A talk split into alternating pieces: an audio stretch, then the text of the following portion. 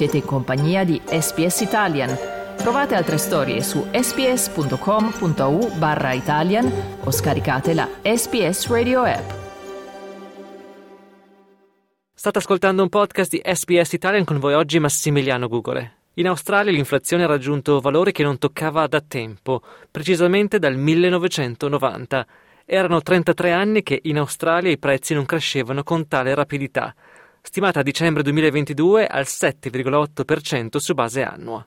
E se il nostro stipendio non è cresciuto almeno del 7,8% negli ultimi 12 mesi, allora oggi siamo almeno un po' più poveri. Per qualcuno vuol dire rinunciare ad un viaggio o ad una cena fuori, ma per gli australiani che già prima faticavano, cos'è cambiato negli ultimi mesi? Questa è una domanda a cui tenta di rispondere uno studio a cura di Federico Zivio, che è ricercatore al Melbourne Institute of Applied Economics and Social Research dell'Università di Melbourne. Buongiorno Federico e benvenuto qui su SBS. Grazie, piacere di parlare con voi. Il titolo del tuo studio è Is Inflation Starting to Bite Financially Precarious Australians? Uh, e per iniziare la nostra conversazione partirei proprio da qui, poi magari la argomenteremo meglio, ma in pochi secondi una risposta bruciante. L'inflazione si sta facendo sentire ora tra le classi socio-economiche più deboli? Sì, no e se sì quanto? Sì, assolutamente sì. Eh, come hai detto tu prima, l'inflazione è salita al 7,8% soprattutto è salita sui beni essenziali come l'affitto della prima casa, la rata del mutuo è, è cresciuta molto, gli alimentari sono cresciuti del 10%, la spesa per il trasporto questi sono tutti beni su cui le famiglie a basso reddito spendono la maggior parte del loro budget, per cui la risposta è sì e si fa sentire.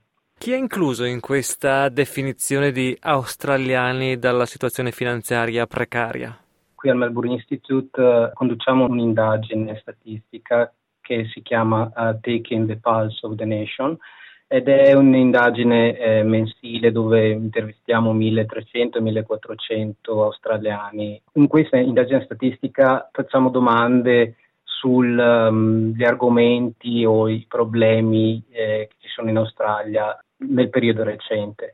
Tra le domande che facciamo appunto c'è anche una domanda sulla situazione familiare e finanziaria e domandiamo se eh, le famiglie dell'intervistato fanno fatica ad arrivare a fine mese oppure se invece hanno una situazione finanziaria più tranquilla. Quindi abbiamo questa distinzione, diciamo che è una distinzione binaria tra famiglie che fanno fatica ad arrivare a fine mese e famiglie con una situazione familiare più tranquilla. Posso chiederti in percentuale quante sono queste famiglie che si dichiarano, come dire, in difficoltà? Lo studio è fatto su eh, due mesi in particolare, ottobre 2022 e aprile 2022. In aprile la percentuale era attorno al 45% ed è aumentata al 50% in ottobre 2022. Quindi un australiano su due praticamente dichiara di far fatica? Sì, al momento sì. E questi sono 3-4 mesi fa, quindi magari la situazione potrebbe addirittura essere peggiorata perché l'inflazione è ancora, è ancora molto alta. È un dato abbastanza sorprendente questo, almeno per me o forse anche per altre persone che ci stanno ascoltando, perché in realtà si pensa spesso dell'Australia, specie noi migranti, come un paese piuttosto, come dire, benestante. È un dato molto alto, comunque questa bisogna anche dire che è un po' la situazione percepita, per cui le famiglie nell'ultimo periodo hanno speso, perché probabilmente dopo il Covid avevano un po' di risparmio, hanno speso magari un po' più del solito, un po' più di quello che potevano permettersi. Adesso quando i prezzi si sono alzati, sentono che insomma magari devono stringere un po' più la cinghia rispetto a quello che hanno speso negli ultimi mesi, per cui magari è una, una situazione percepita. Ora vorrei chiederti quali sono i comportamenti di spesa su cui si è interrogato il tuo studio. Accennavi ai beni più essenziali? Abbiamo chiesto rispetto all'anno precedente come sono cambiati i consumi, se sono aumentati, se sono rimasti più o meno gli stessi o se sono ridotti. E abbiamo distinto due categorie, beni essenziali e beni non essenziali. Tra i beni essenziali abbiamo eh, gli alimentari, le bollette, in particolare l'elettricità, il gas e l'acqua. Abbiamo chiesto se l'affitto è aumentato o è rimasto lo stesso o è, si è ridotto o anche la rata del mutuo e infine le spese per i servizi di trasporto come il carburante, eh, l'assicurazione della macchina per esempio, biglietti per il trasporto pubblico. Tra i beni non essenziali invece abbiamo spese per ristoranti o cene fuori, abbiamo spese per beni ricreativi e culturali come per esempio un biglietto del museo, biglietti del cinema, spese per attività sportive o ricreative, la membership per la palestra o altre spese clubs, per, per, esempio quando si va in discoteca o altre attività di tempo libero. E infine abbiamo chiesto anche eh, spese di viaggio e vacanze.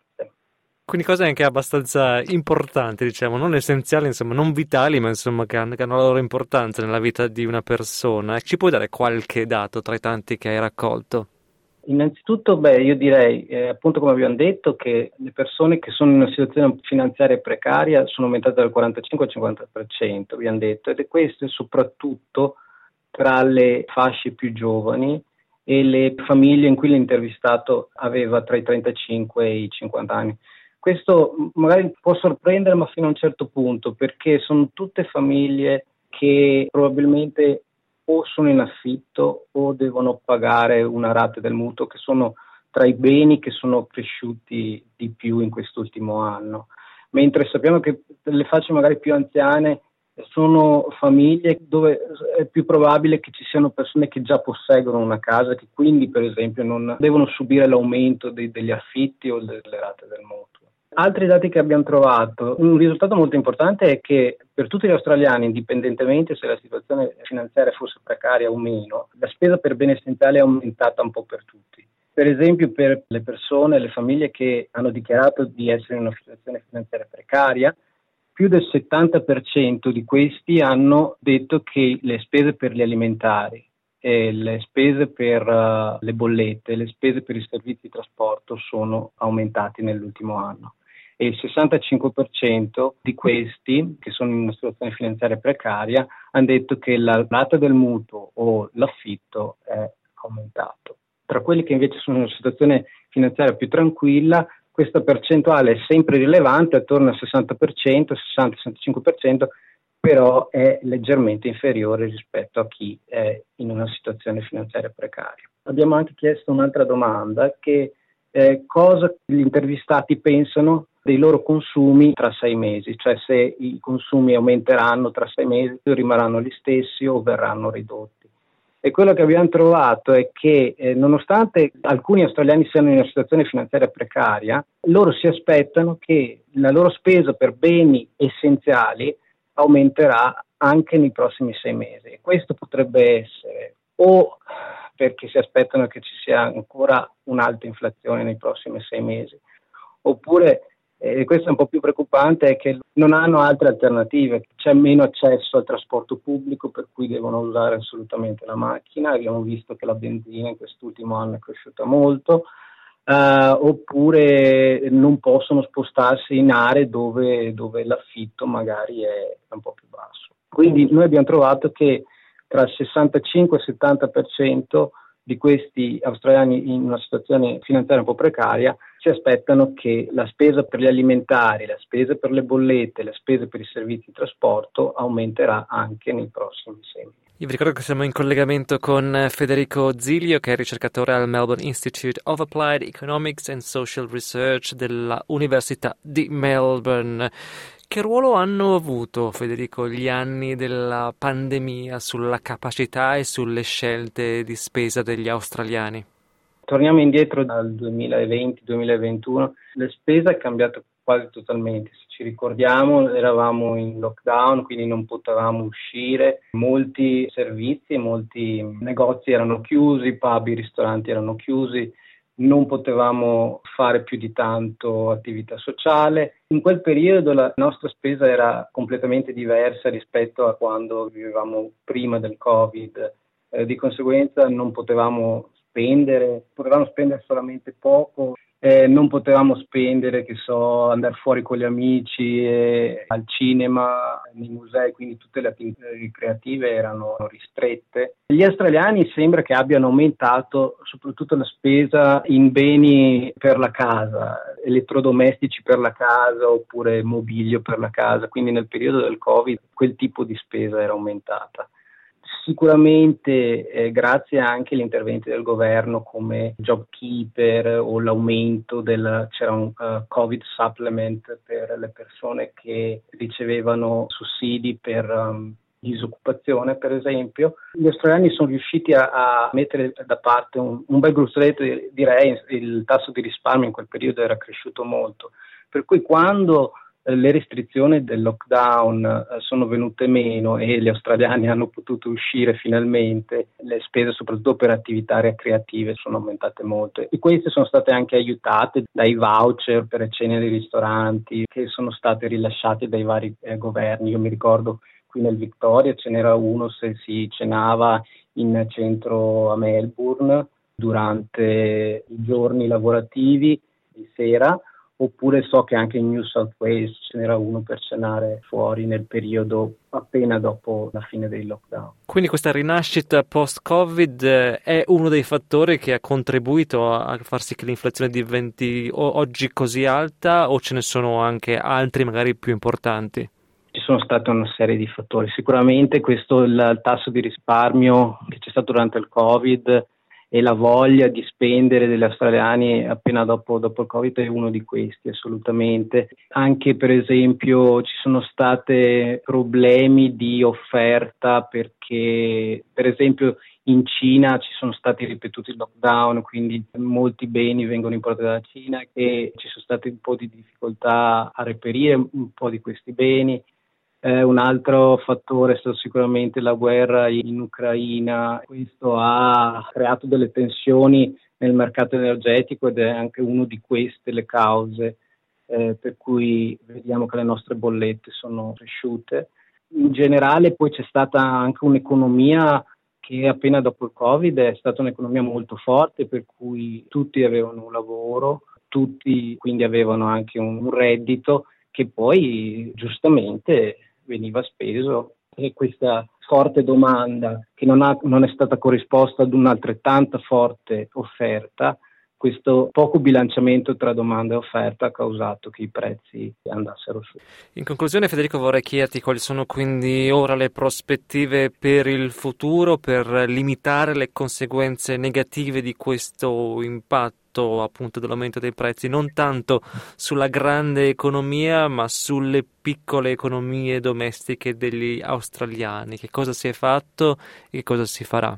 Il eh, governo nel luglio 2022 ha aumentato il salario minimo del 5.2% che comunque è ancora uh, inferiore alla, all'inflazione che come abbiamo visto in dicembre è del 7.8%.